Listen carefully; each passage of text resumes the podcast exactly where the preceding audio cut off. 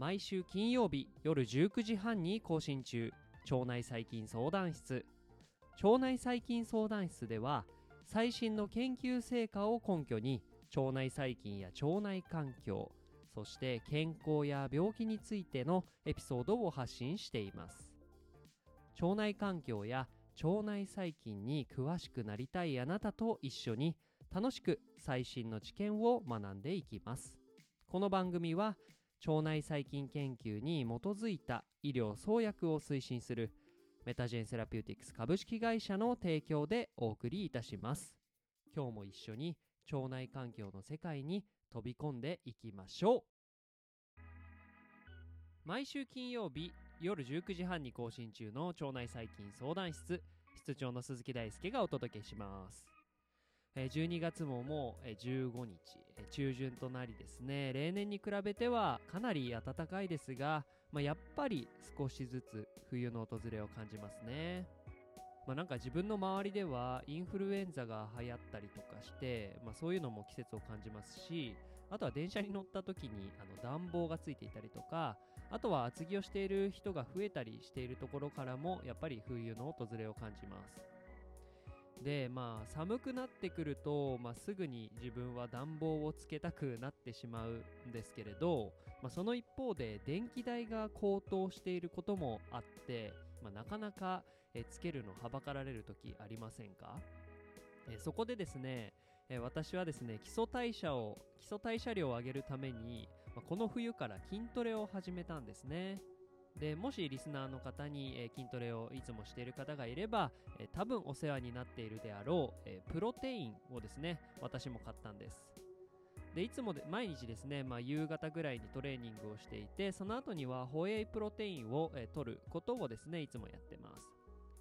でそこで、まあ、いつもプロテインを飲む中でふとプロテインが与える腸内細菌層への影響が気になりました。なので今回はプロテインの中でも特に、えーいつも摂取しているホエイプロテインに注目してですねプロテインが与える腸内細菌層への影響についてお話をしていきます。腸内細菌相談室では腸内細菌や腸内環境にまつわる研究結果をもとに最新の知見をお届けする番組です。継続的にエピソードを楽しむことで腸内細菌について詳しくなることができますのでぜひフォローをお願いします。えそれでは早速本編に行きましょう。ちなみに本編の後にお知らせもあるので最後までぜひお付き合いください。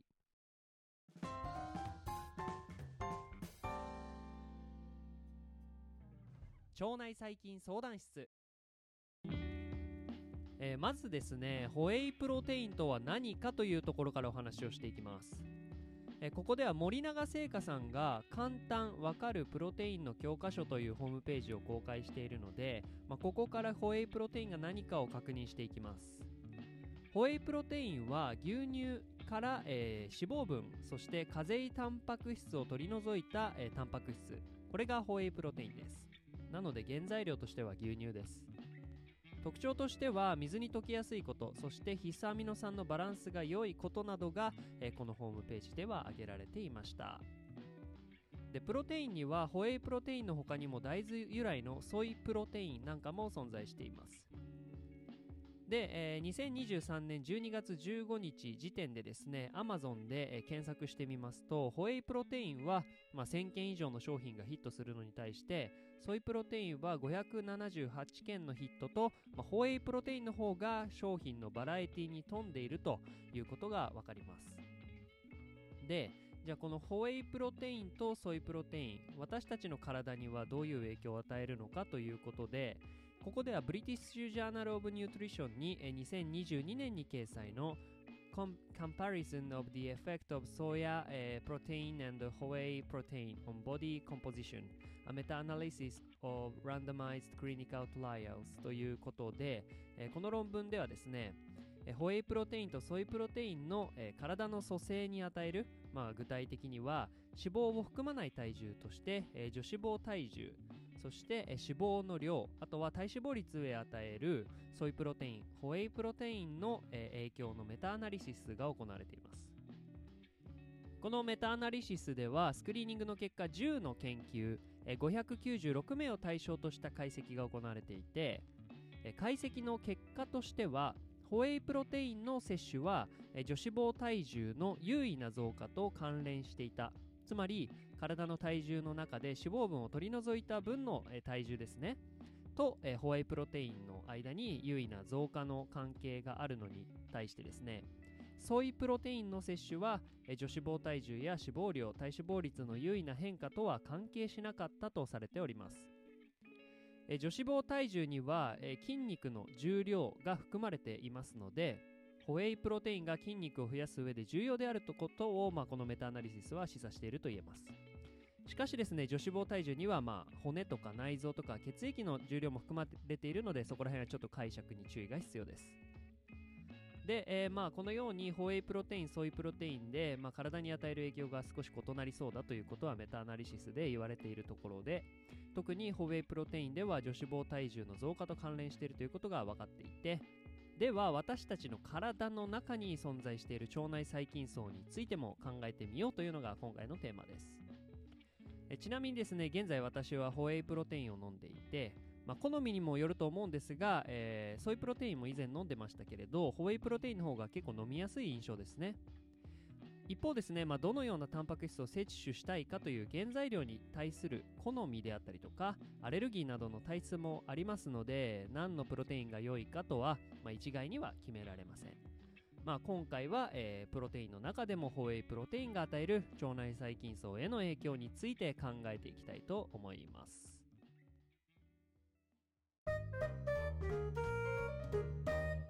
腸内細菌相談室。え今回は論文2法の結果を俯瞰することでホエイプロテインが与える腸内細菌層への影響を考えていきましょう、え2法のまず1法目が M システムズに掲載2018年に掲載された A prospective metagenomic and metabolomic analysis of the impact of exercise and or when protein supplementation on the gut microbiome of sedentary adults えという論文で2本目がニュートリエンツ誌に2018年掲載の Effect of a Protein Supplement on the Gut Microbiota of Endurance Athletes A Randomized Controlled Double-Blind Pilot Study という論文になりますで一方目 M システムに図に掲載の、えー、論文の方ではですね運動不足気味な90名の被験者を地域から募りまして運動群あとはホエイプロテイン摂取群そして運動プラスホエイプロテイン摂取群に、えー、分けます。なので30名ずつ分けました。で運動群に対しては、えー、週3回の有酸素運動とレジスタンストレーニングを行ってもらいます、え、ホエイプロテインの摂取群はですね 24g のホエイプロテインを含む 30g のタンパク質サプリメントを毎日摂取してもらう。で、えー、まあ運動群運動プラスホエイプロテイン摂取群にはこの両方を行ってもらうということになります。で8週間の介入後ですね腸内細菌層や、えー、便中の代謝産物の評価をしていきました。で運動介入によって腸内細菌層とその機能が、えー、緩やかに変化することが確認されたということがまず1点。あとはホエイプロテインの摂取によって腸内ウイルス層の優位な変化が確認されたということでした。では、え2法目の、え論文ですね、えこの、えニュートリエンツ誌に掲載の論文では、えクロスカントリーランナー24名をですねホエイ 10g と、え牛肉の加水分解物、え 10g を含む、えタンパク質サプリメント 24g を摂取する群。そしてマルトデキストリン 24g、まあ、対象群ですね、えー、に分けます。で10週間のランダム化、えー、二重盲検比較試験を行って、えー、モニタリングする項目としては腸内細菌層とあとは、えー、便中の水分量 pH やアンモニアあとは、えー、短鎖脂肪酸や血小と尿中のマロンジアルデヒド濃度を調査しています。で、えー、ここの結果ではタンパク質サプリメントの摂取は代謝産物の、えー、量などにですね影響を与えなかった一方でバクテロイデスモンの増加とロゼブリアブラウティアビフィドバクテリウムロンガムなど健康に、えー良いとされる、まあ、健康に関係するとされる腸内細菌の減少とですねタンパク質サプリメントの摂取が関係していました。